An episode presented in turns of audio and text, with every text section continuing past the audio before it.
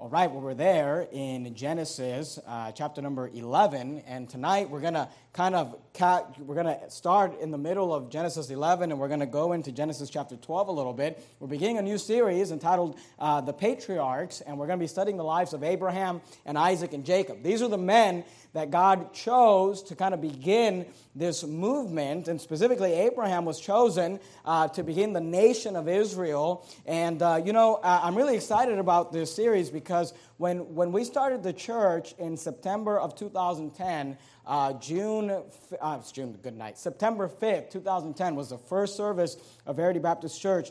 That Sunday night, the very first service, I began a Sunday night series preaching through the book of Genesis. We started in Genesis chapter 1, and we went through the book of Genesis verse by verse, chapter by chapter. And uh, none of you were here for that. You know, uh, you know, almost, I don't think anybody that is in this room was here while I preached through the book of Genesis. So I'm excited to kind of go through a series in the book of Genesis. We're not covering the entire book of Genesis, of course, but we're going to cover a big chunk of it through the lives of Abraham, Isaac, and Jacob. If you look there at Genesis chapter number 11, in verse number 27, the Bible says this Now these are the generations of Terah.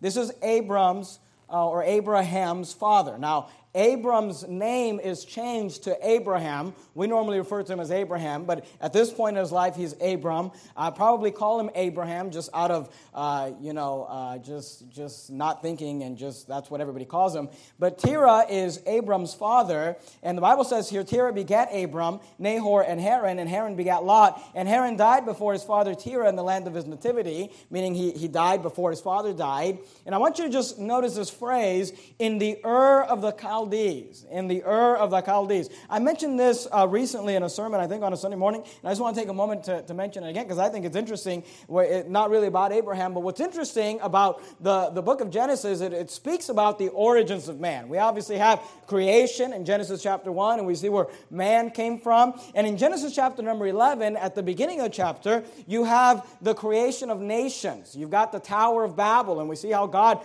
uh, spread out nations and spread out people by, uh, by separating them through languages and created nations. And then at the end of the chapter, you basically enter into the life of Abraham, which makes sense because God chose Abraham. He chose the man Abraham because he was choosing a nation. So it makes sense that you go from the Tower of Babel to the story of Abraham. What's interesting though, in Genesis chapter 11, you're pretty early into, you know, the creation of civilization. You're pretty early into the, the history of mankind. And what I think is interesting is that if you were to take like an ancient civilization class in college, if you were to go to college and take an ancient civilization class, the first several chapters in the book that they give you is going to talk about all this nonsense about evolution and how people, you know, uh, evolved in millions of years and blah, blah, blah. But when you actually get to where they start telling you about documented history, when you actually get to the point where they start telling you about, you know, how civilizations formed and where they came from. It's interesting that they will tell you that they were, it was formed in Mesopotamia. Now, the word Mesopotamia means a land of two rivers. You've got the rivers there, what's known as Mesopotamia is the land between the river of the Euphrates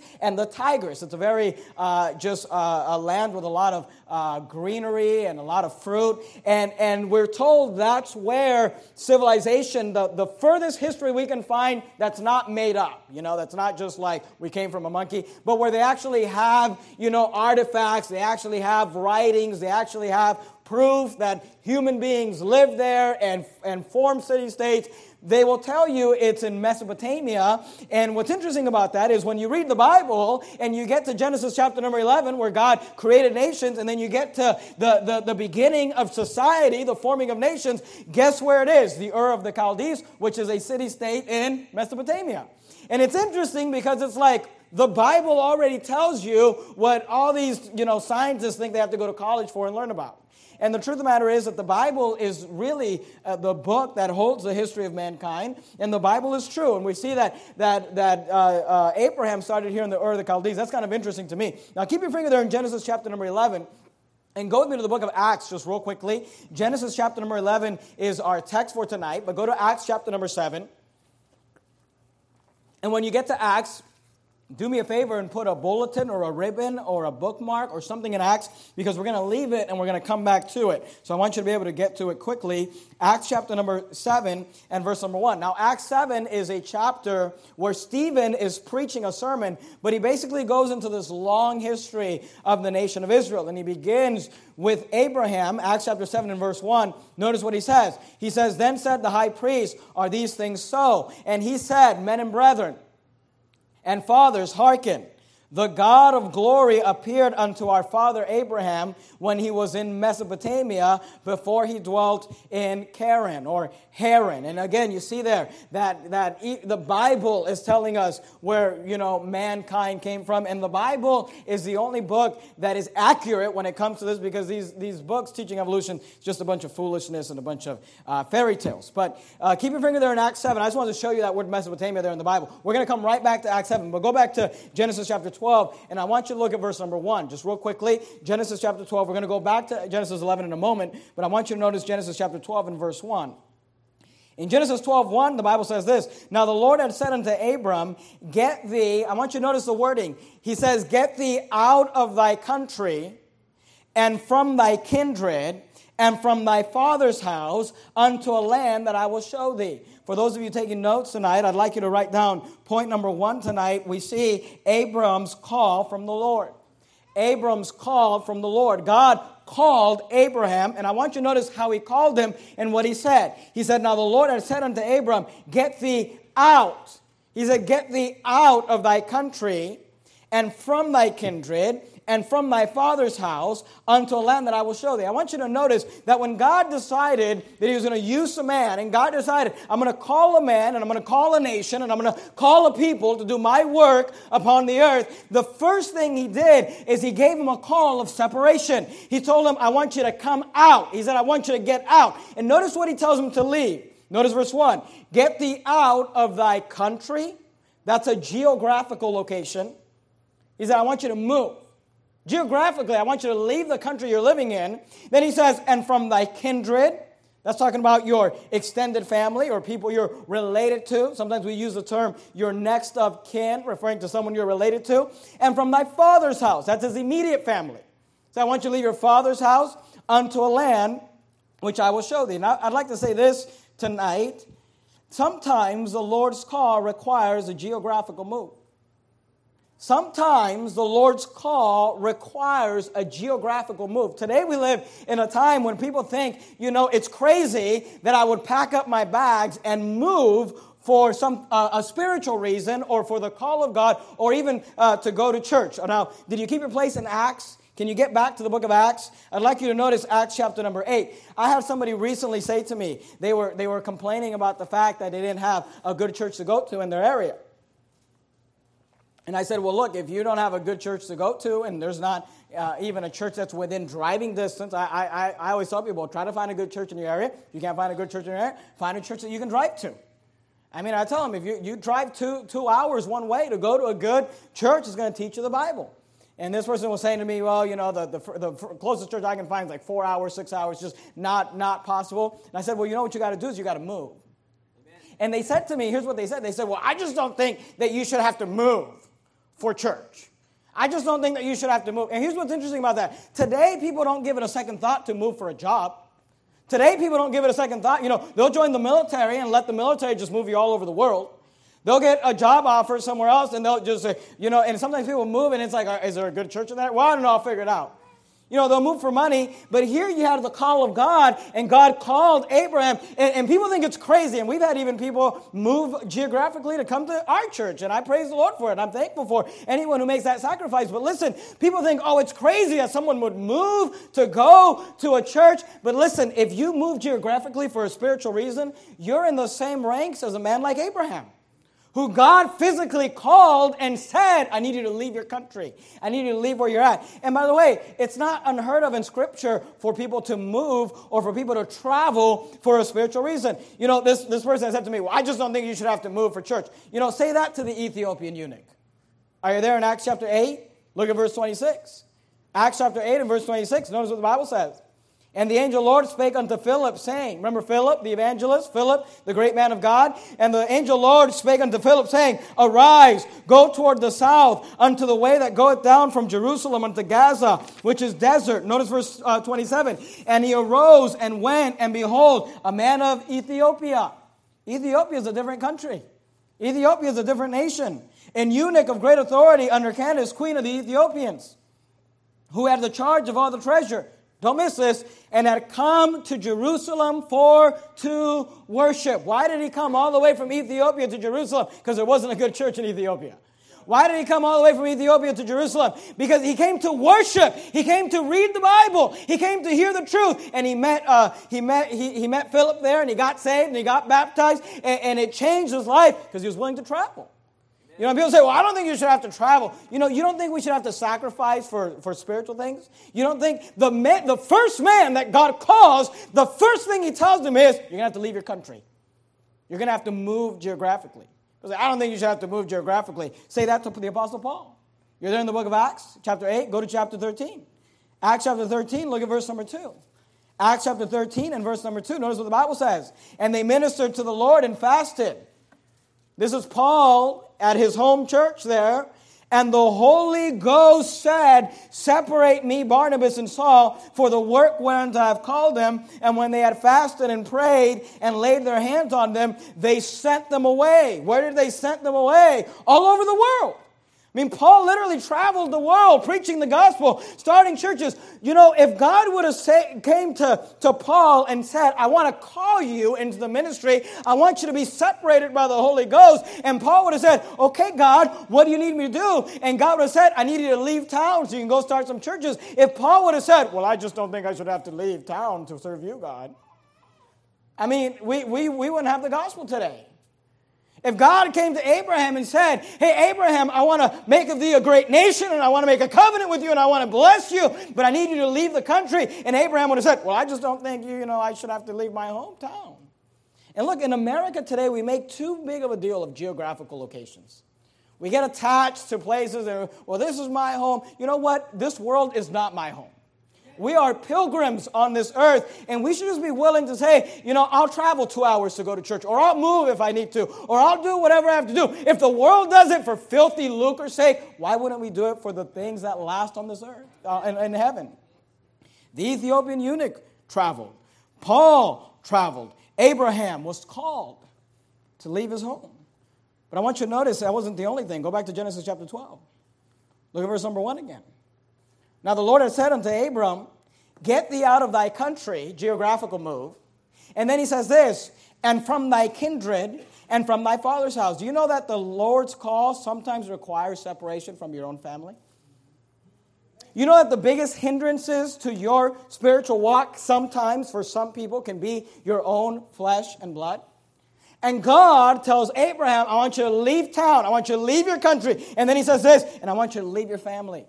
I want you to leave your kindred. I want you to leave your father's house. Now, here's what I want you to understand Abraham did not do this completely.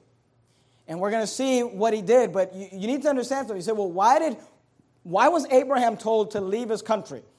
Go to the book of Joshua real quickly. If you have your place there in Genesis, you're going to go Genesis, Exodus, Leviticus, Numbers, Deuteronomy, Joshua. Genesis, Exodus, Leviticus, Numbers, Deuteronomy, Joshua.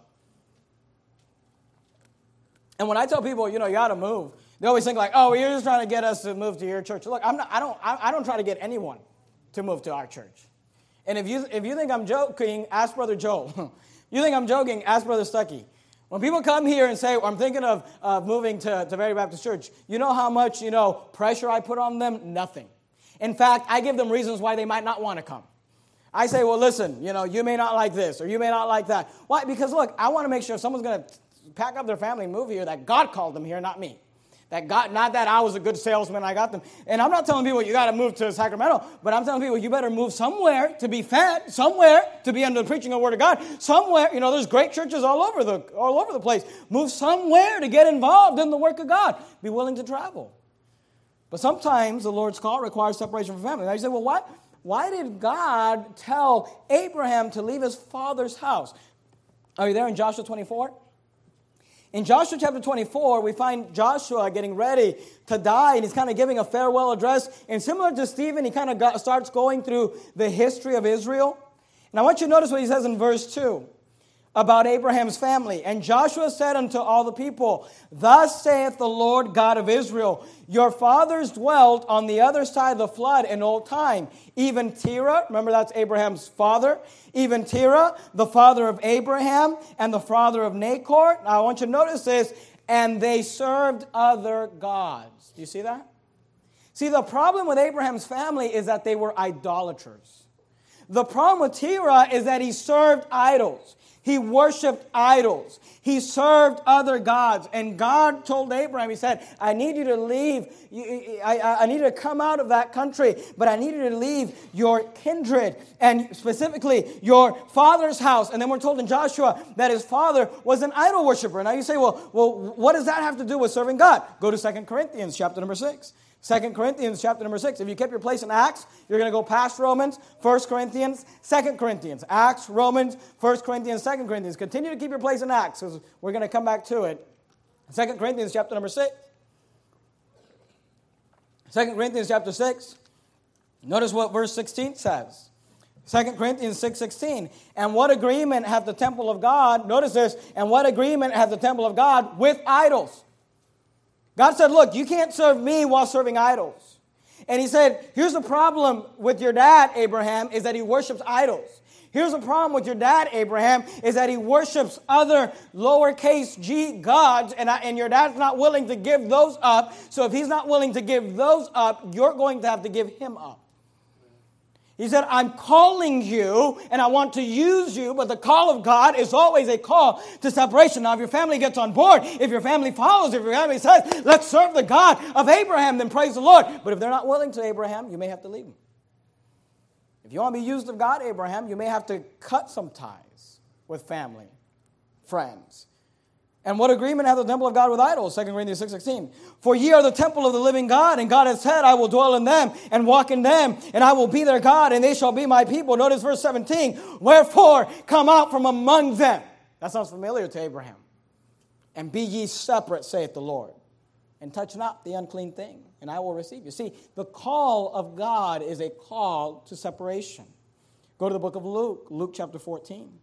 Luke chapter number 14.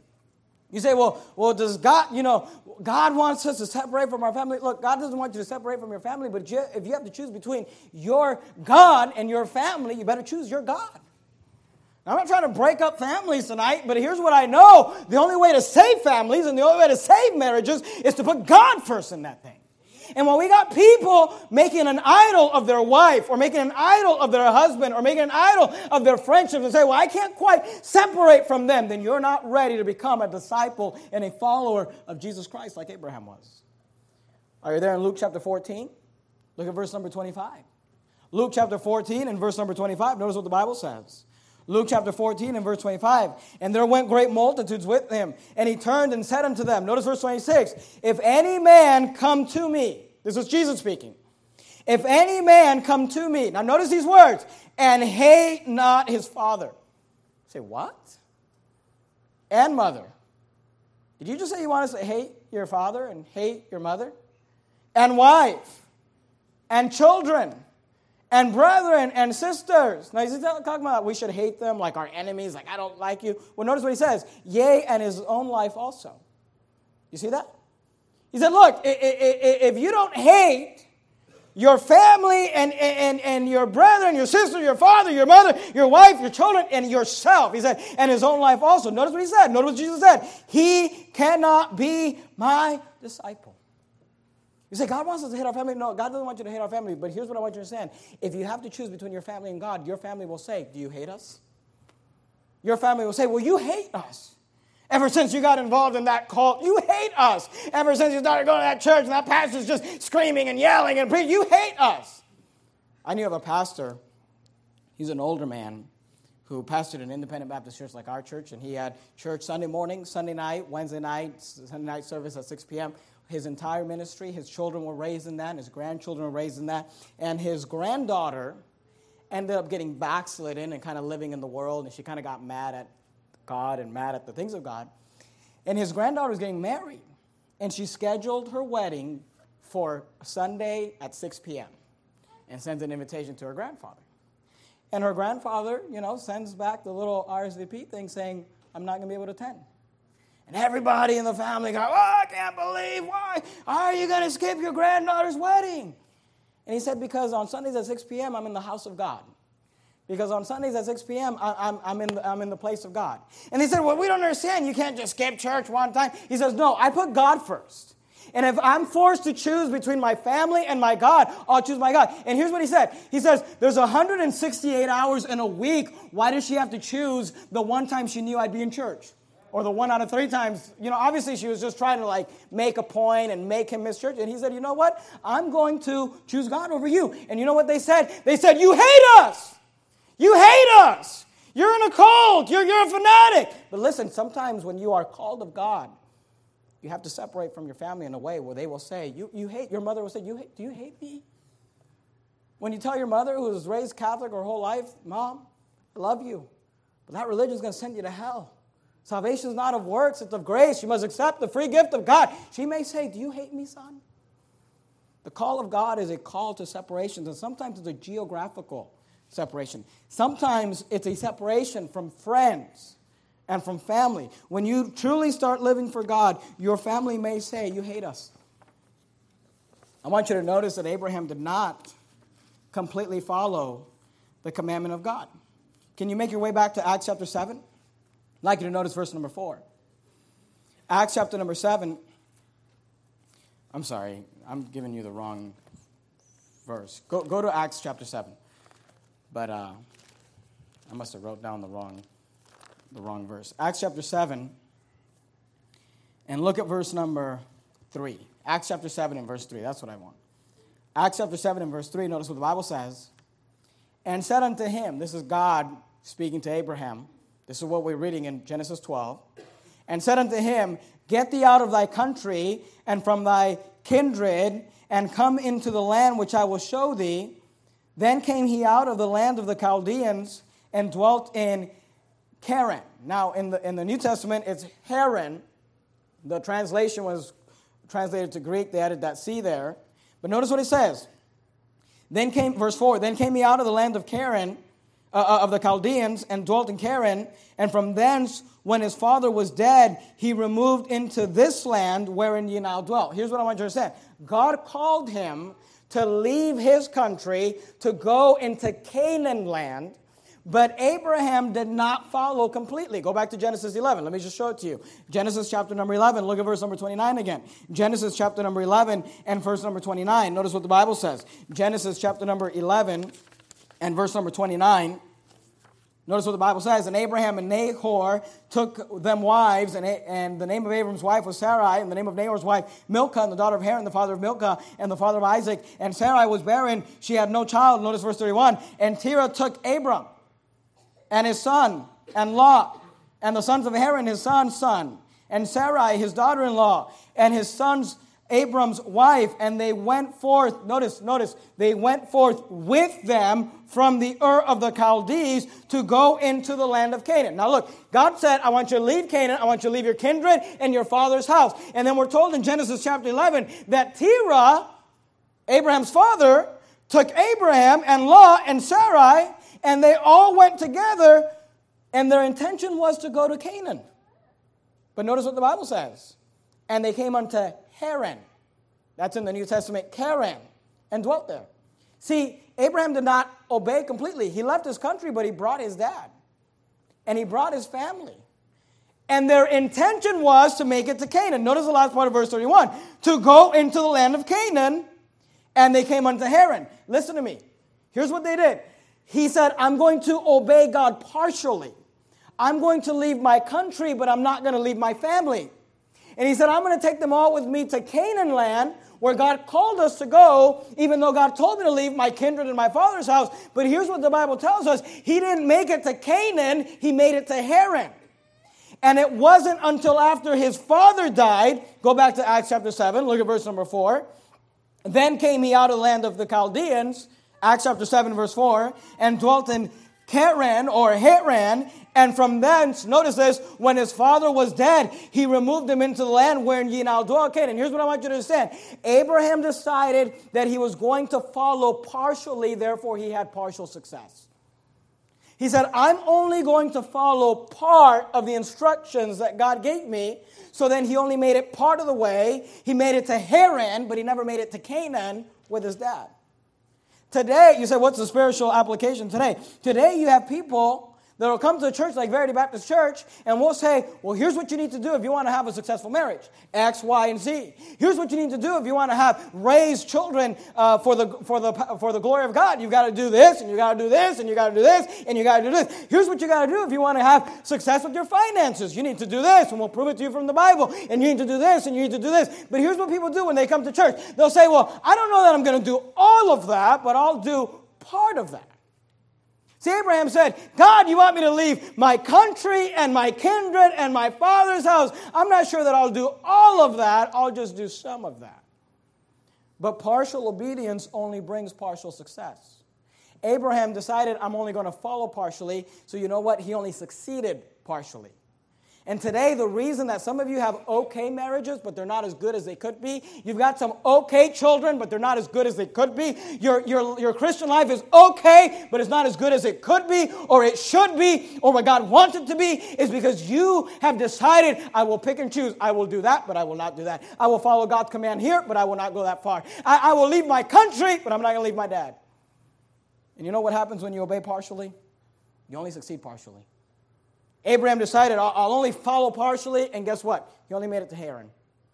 And it wasn't until his dad died and he was finally able to make a complete separation that he made it to where God called him, which was Canaan land.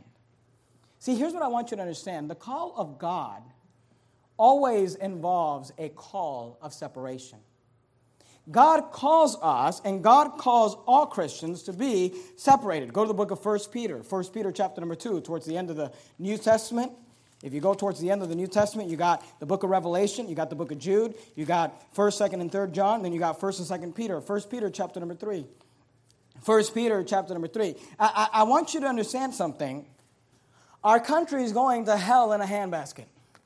I mean, our, our country's on a slippery slope to hell we are failing as Christians in the United States of America today. I was listening to something today. I, I, wasn't aware of this, and I don't know that I have all the, all the details, but I was listening to something this afternoon, and they were saying that on Friday, the Obama administration had sent out some sort of an order to all the public schools and all of the public colleges and universities. Any educational institution that receives federal funding from the government was ordered to open up all restrooms to the transgender movement. Here's what that means you can have a 16 year old daughter in school on Monday, and when she's in the locker room getting dressed for PE class, a 16 year old boy can be undressing and changing next to her, and they have to allow that. And it's legal. And you say, well, are you upset about that? Are you mad about that? What should we do about that? Here's all I'm trying to explain to you about 20 or 30 or maybe even 40 years ago, we had the Bill Hybels, we had the Rick Warrens, we had the seeker sensitive movement of Christianity that said, forget separation, forget living a separated life. Let's try to look like the world. Let's try to talk like the world. Let's try to sound like the world. Let's try to act like the world. Let's try to, you know, uh, uh, feel as much as we can just like the world. And if we become just like the world, then we can reach the world. And we've tried it. America has tried it for 20 years. America has tried it for 30 years. And all it brought was legalized abortion. All it brought was legalized same sex marriage. All it brought was this transgender foolishness. All it brought was a bunch of sin because you need to understand this God always uses a people that are separated from the world. And, and, we, and we sit there and think, like, well, let's just be like the world. It doesn't work. We've got a mess, and what we need is to get back to biblical Christianity where Christians will say, I'm willing to change, I'm willing to come out, I'm willing to be different, I'm willing to be separate from the world. The first man God called Abraham, the first thing he says is, I need you to be different. I need you to be separated. I need you to come out from among them. Are you there in 1 Peter chapter 2? Look at verse 9. 1 Peter chapter 2 and verse number 9. Notice what the Bible says. But ye are a chosen generation, a royal priesthood, and holy nation, a peculiar uh, a, a, peculiar people that you should show forth the praise of him who hath called you out of darkness into his marvelous light. Say, who do we have to blame for this transgender mess? You know we have to blame? Christians that are not willing to live a separated life.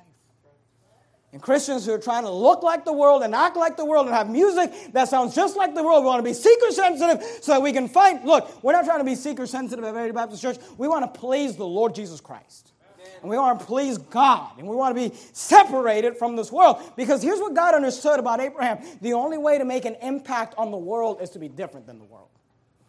And today, people will get mad at this type of preaching and they'll say, Well, I don't think you should say that. I don't think you should do that. I don't think you should stand there. But listen to me, somebody's got to stand there. And somebody's got to decide, like Abraham, and say, Okay, I will separate. And, and for Abraham, it was delayed. His dad had to die. And you know, there are some relationships in your life that may have to die before you can really be separated to God. Go back to Genesis chapter 12. We said number one, we saw Abram's call from the Lord. Number two, I'd like you to notice we see Abram's covenant with the Lord. Look at Genesis chapter 12 and verse 2.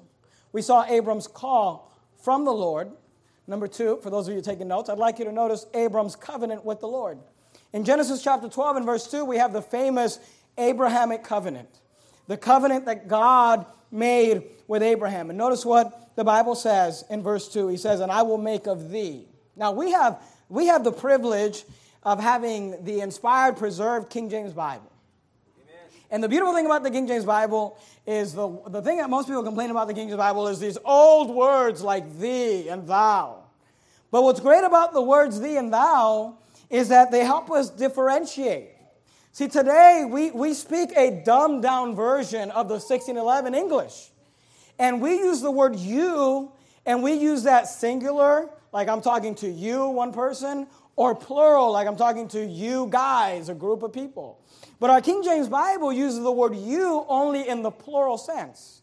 And when God or anyone is speaking to someone specifically, the word is thou.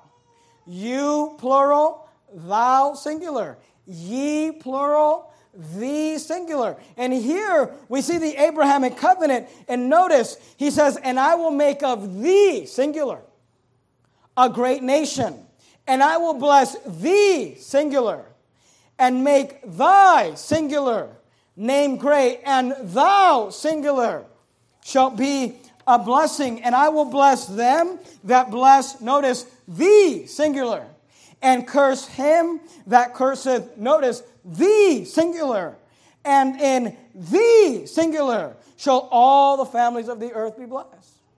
See, today you have people tell you the Abrahamic covenant was for all the Jews. No, no, no. The Abrahamic covenant was for Abraham. It was Abraham's covenant that God made with Abraham. Now, there was a, a promise there for the seed. He said, I will make of thee a great nation. But the Bible tells us, and, and here's what you need to understand. Go to the book of Galatians. We are in Galatians chapter 3 this morning. It should be fairly easy to find for you. We spent a lot of time in Galatians 3. We're going to be in Galatians 3 tonight, just looking at this Abrahamic covenant. Here's what you need to understand about the Bible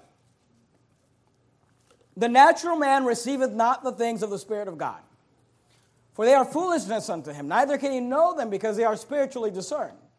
The Bible teaches that we must compare spiritual things with spiritual. We must compare the Word of God with other parts of the Word of God and let the Bible be its own dictionary, let the Bible be its own commentary. Where we get into trouble is where we start taking scriptures and saying, well, this person said, or this individual said, or this group of te- people teach. But look, it doesn't matter what people say. All that matters is what does the Bible say? And by the way, what I say only matters when it's lining up with the Word of God. When I'm up here just giving you my opinion and telling you things that I think, you don't have to listen to that. You don't have to appreciate that. You don't have to uh, follow that. But you do have to follow when the Bible says something. We have to follow what the Bible say. So what does the Bible say? Genesis, uh, Galatians chapter 3. Look at verse 6. Even as Abraham believed God. Remember, we saw that in Romans this morning. Abraham was saved by faith. Even as Abraham believed God, and it was accounted unto him for righteousness. Know ye therefore that they, notice, know ye therefore that they which are of faith, the same are the children of Abraham. Who are the children of Abraham? Those that are of faith. And the scripture foreseeing that God would ju- justify the heathen through faith. Now, I, I want you to just put on your thinking cap for a little bit. This was really interesting to me, and it might not be interesting to you, but I want you to notice verse 8. And the scripture foreseeing that God would justify the heathen through faith, that's you and I, you know, the, the, the Gentiles through faith, preached, look, God preached before the gospel unto Abraham. You know that God preached the gospel to Abraham? Say, how did God preach the gospel to Abraham? Notice, saying, In thee shall all nations be blessed. You say, well, what? That's about the Jews. No, no, no. You say, well, that, that's about the fact that God is, was going to give uh, uh, uh, Abraham descendants who would be the Jewish people, and, and, the, and, and they were going to be a blessing to the people. No, that's about the Lord Jesus Christ. And see, when, when, when God said to Abraham, You're going to have a seed, and that seed is going to be bless the entire world, God was actually preaching the gospel to Abraham because he was telling him there's coming a Messiah one day, and he'll come from you. It's not about the Jews, it's about the fact that the Jews produced Jesus. And here's what you need to understand the Bible, the entire Bible, from Genesis to Revelation, the whole thing's about Jesus. Yeah, no, it's about the Jew. No, no, no, it's about the Lord Jesus Christ. It's been about the Lord Jesus Christ from the beginning. Notice what the Bible says in, verse, in Galatians 3, look at verse 16. I mean, it's crystal clear in verse 16. Now, to Abraham and his seed. And people say, it's the Jews, it's his seed. No, no, no, notice.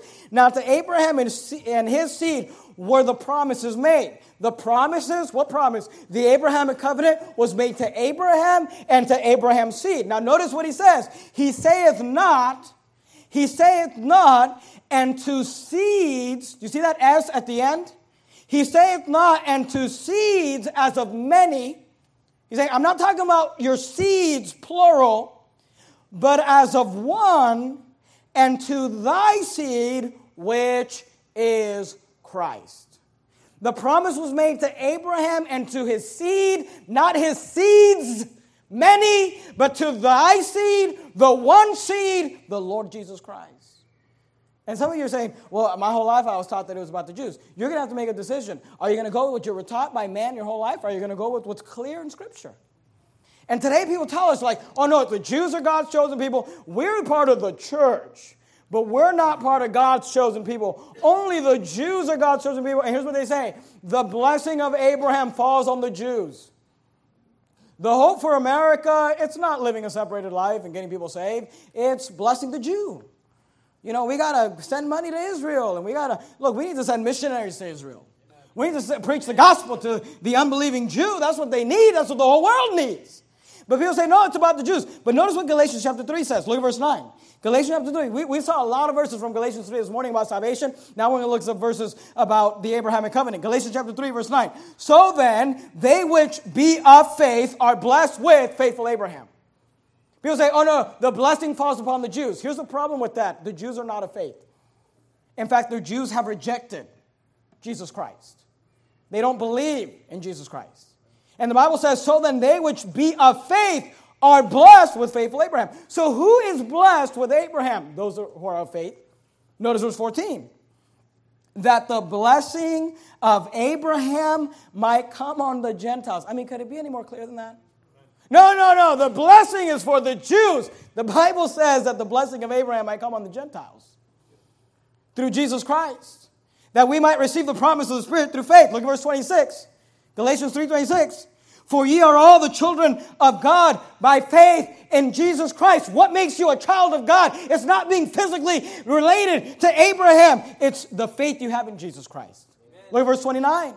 Look at verse 29. And if ye be Christ, if ye be Christ, then ye are Abraham's seed and heirs according to the promise. Who is Abraham's seed tonight? Those that are in Christ, because the promise was given to Abraham and his seed, not seeds as of many, but his seed, which is Christ. Y'all know whose God's people are tonight? Those who call upon the name of the Lord and receive the Lord Jesus Christ as their personal Savior and are in Jesus Christ by faith. Those are God's people tonight. Not a bunch of unbelieving people who reject Christ, who say, no, there is a Messiah, but it's not Jesus. You say, what, you hate, you hate the Jews? Look, I don't hate the Jews. They're just a false religion, like every other false religion out there. And they need to have the gospel preached them. Go to the book of, uh, of John, John chapter number 3. Real quickly, I'm running out of time, so we got to do this fast. John chapter number 3. Matthew, Mark, Luke, John. John chapter number 3. People today say, no, no, no. The, the, the blessing is on, uh, on, on Abraham's descendants, it's on the Jews. We have to bless the Jews. No, the Bible's very clear that the blessing falls upon those who are in Christ. That the Gentiles get the blessing through Jesus Christ. That they that be of faith are blessed with faithful Abraham that the blessing of Abraham might come on the Gentiles. Are you there in John chapter 3? Now, John chapter 3 and verse 16 is the most famous verse in the Bible. Let's read it together. For God so loved the world that he gave his only begotten Son, that whosoever believeth in him should not perish but have everlasting life. That's a great verse. But I want you to notice verse 17. For God sent not his Son into the world to condemn the world, but that the world through him might be saved. He that believeth, that's the faith, on him, that's Jesus, is not condemned. If you believe on Jesus, you're not condemned. But he that believeth not. Now, let me ask you a question. Do the Jews today believe on Jesus Christ as their Messiah? By and large, as a group of people, the Judaism as a religion rejects Christ. They do not believe in Christ. Notice what it says. He that believeth on him is not condemned, but he that believeth not is condemned already, because he hath not believed in the name of the only begotten Son of God.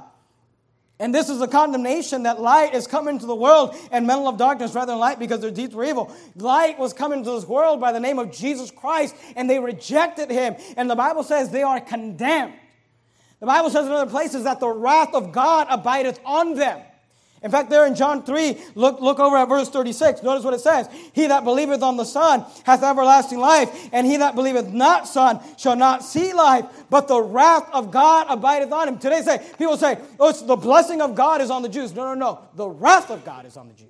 Amen. Because they've rejected the Lord Jesus Christ. You say, well, is it against the Jews? It's against anyone who rejects Christ. Anyone who does not believe in Christ, anyone who says, I will not accept Christ, the wrath of God, not the blessing of God abideth on. The Abrahamic covenant is a covenant given to God's people who are in Christ. We are elect in Christ. The, you know, you say you, want to, you want to, you know, you want to get a blessing. You ought to bless me, because I'm Abraham's son. And through faith, you, you know, bless me, and if you curse me, God's going to curse you. And that Abrahamic covenant was for Abraham and for his seed Christ and for anyone who's in Christ and it's not about the Jews. Go back to Genesis chapter 12. I preached entire sermons on that, but I just want to make that clear tonight. So, number one, we saw Abram's call from the Lord. Number two, we saw Abram's covenant with the Lord. Number three, tonight, and we'll, we'll be done here soon. I'd like you to notice Abram's call upon the Lord. Abram's call upon the Lord. Notice Genesis chapter 12, verse 6. And Abram passed through the land unto the place of Sichem, unto the plain of Moreh and the Canaanite was then in the land. And the Lord appeared unto Abram and said, Here's what's interesting God appears to Abraham over in Mesopotamia and says, I want you to leave your country, I want you to leave your kindred, I want you to leave your father's house. And Abraham says, I'll leave my country halfway, but I won't leave my kindred. And notice, God never talked to him. And then at the end of Genesis 11, Terah dies, and Abraham takes, ends up and goes to Canaan land, now, he does take Lot with him, but I don't think that was wrong. Some people say, well, he still took Lot with him. I don't think it was wrong for Abraham to take Lot because I, I think, I believe Abraham was raising Lot. You know, Lot didn't have a, a father to raise him. So, because he was under the authority of Abraham, I think it was okay for him to bring Lot. Uh, and people debate that or, or whatever. But I, I, don't think that that was a sin. I think it was fine for him to bring Lot. It's just the problem that when he was bringing his dad, his dad was not under Abraham's authority. Obviously, if anything, it was his dad calling the shots to Abraham. But I want you to notice uh, in verse 7 there that when Abraham gets back on track, the Lord appeared to him again. And see, that's how it is in the Christian life. Sometimes people say to me, like, I feel like there's this dark cloud over me. I, I, feel like I pray, but my, my prayers don't make it past the ceiling. I feel like God isn't speaking to me. I feel like God isn't blessing to me. And, you know, the question I got to ask you is what's the last thing that God asked you to do that you refused to do? Because no, when God told Abraham, I want you to leave your country and your kindred and your father's house, and Abraham said, I'll leave my country, but not my kindred and not my father's house, God said, I have nothing else to say to you, Abraham. Till you decide to take that step. And when Abraham finally took that step because Terah died, and he goes into Canaan land and leaves his father's house because his father died, and leaves his kindred and leaves Canaan, then the Bible says in Genesis 12 7, the Lord appeared unto Abraham. It's interesting that God speaks to you when you are obedient to him and said, notice what he says, unto thy seed, not seeds, unto thy seed will I give this land. And there build, and by the way, the Lord Jesus Christ will reign from that land during the millennial reign. And I will give this land, and there build he an altar unto the Lord who appeared unto him. And he removed from thence unto the mountain on the east of Bethel, and pitched in his tent, having Bethel on the west and Ai on the east. And there he builded an altar unto the Lord. I want you to notice this phrase, and he called upon the name of the Lord. We said, we saw number one, Abraham's call from the Lord. The Lord called Abraham. Then we saw Abraham's covenant with the Lord. But here we see Abraham now calling upon the Lord. The Bible says that he called upon the name of the Lord. Now, I believe that this is where Abraham got saved. Say, why do you believe that? Go to Romans chapter number 10. Romans chapter number 10. In the Bible, this phrase, to call upon the name of the Lord, is used a lot throughout Scripture. And I'm going to show you a couple examples as we finish up tonight, but I want you to notice Romans chapter 10 and verse number 13. Notice what the Bible says. For whosoever shall, notice this phrase, call upon the name of the Lord shall be saved. How then shall they call on him in whom they have not believed? Here's the, here's the process. He, stops, he starts from the end and he moves backward. He said, The goal is to get men to call upon the name of the Lord. But he says, Well, how are they going to call on him in whom they have not believed?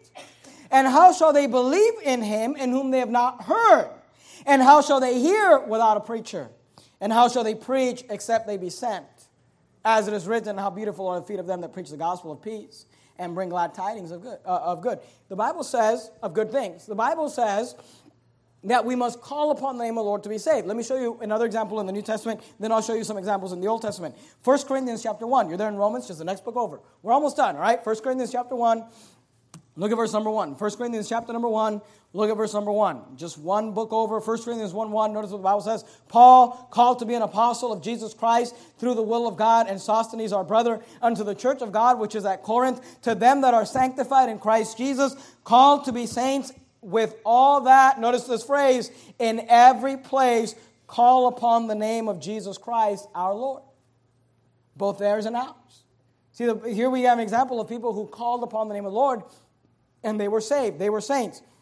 Romans says that whosoever shall call upon the name of the Lord shall be saved. Go to Psalms, the book of Psalms. If you open up your Bible just right in the center, you'll more than likely fall in the book of Psalms, uh, Psalm 116. While you go there, I'll read for you from Genesis 4.26. Genesis 4.26 is the first time this phrase comes up in Scripture. It says, And to Seth, to him also there were born sons, and he called his name Enos. Then began man to call upon the name of the Lord. Psalm 116 and verse 13, if you're there, the Bible says, I will take the cup of salvation. Notice the word salvation there. It's talking about being saved. I will take the cup of salvation and call upon the name of the Lord. Notice verse number 17. Go down just a few verses, same chapter. Psalm 116, verse 17. I will offer to thee the sacrifice of thanksgiving and will call upon the name of the Lord. Go to Psalm uh, 107. Psalm 107, real quickly. You know, some of people ask me, do you believe in the sinner's prayer? I believe in the sinner's prayer. If you don't like calling it the sinner's prayer, that's fine. Here's what I believe that someone must call upon the name of the Lord. Say, why do you believe that? Because the Bible over and over and over and over tells us that you must call upon the name of the Lord. The Bible says that if thou shalt believe in thine heart the Bible says that if thou shalt confess with thy mouth the Lord Jesus and shalt believe in thine heart that God hath raised him from the dead, thou shalt be saved. That, that confessing with your mouth is calling upon the Lord. Now, I've, I've been accused of teaching work salvation. This morning I preached an entire sermon against work salvation. I've actually, there's a guy who preached an entire sermon against me saying that I preach work salvation. And here was his one thing because I teach that people should call upon the name of the Lord. Because I teach the sinner's prayer. And they say, well, if you tell people they have to pray, you, that's a work. You know, if you tell them they have to open their mouth. And here's why that's silly, all right? Let's say that I was going to give you a gift, right? Let's say I was going to give you my phone as a gift. And, and I said, and I talked about this this morning. If I said, I'm going to give you my phone as a gift, but you have to give me $50 for it, is that a gift? No, because you're paying me for it. If I said, I'm going to give you my phone as a gift, but you have to clean my house, is that a gift? No, because you're working for it. But if I said, Here, I want you to give me, I want to give you my phone as a gift, and I hand it to you, and you say, Well, you're making me earn it. I said, Well, why? Because you're making me having to reach out and grab it. I mean, is that silly or what? If you're reaching out and grabbing a gift, did you just earn it? Did you just work for it? No, here's all you did is you received it. Calling upon the name of the Lord is spiritually reaching out to receive the gift. How do you receive the gift? By calling upon the name of the Lord. It's not a work. It's not like I'm earning it by living a good life. I'm just reaching out and, and saying, I want it. Yes, I'll take it. And I, am calling upon the name of the Lord. People ask me silly questions. Well, what if you don't have the ability to speak? Don't ask me dumb questions. Okay, obviously, if someone doesn't have a tongue, then they can just do it in their heart. But you know, but there is a, it's not just like, oh, they believe it. No, there is a moment where you have to ask for it, where you have to call upon the name of the Lord. The Bible's clear about that, all, all through the Bible. Are you there in Psalm 107 2? Notice what the Bible says. Let the redeemed of the Lord say so. If you are redeemed of the Lord, you should be able to say so. If God has redeemed you, when I go soul winning and I knock someone's door and I say, hey, do you know for sure that day you go to heaven? And they say, oh, yeah, I'm on my way to heaven. And then I ask them, you know, well, what are you trusting in? I said, you know, and I'm always real kind about it. I'm like, well, that, that's good. That's great. Let me ask you this. What are you trusting in to get you to heaven? What are you counting on? What gives you that assurance that you're on your way to heaven? I was talking to my wife this, this week, and some guy, this guy said to me, well, that's a private matter, and I don't feel comfortable talking to you about that. And I walked away, and I, this is what I thought to myself. That guy's not saved. You know why? Because the redeemed of the Lord will say so. If somebody asks me, hey, are you saved? I want to talk about that. I want to tell them about how I got saved. I want to tell them about the gospel. If someone says, well, I don't want to talk about it, then you're not saved.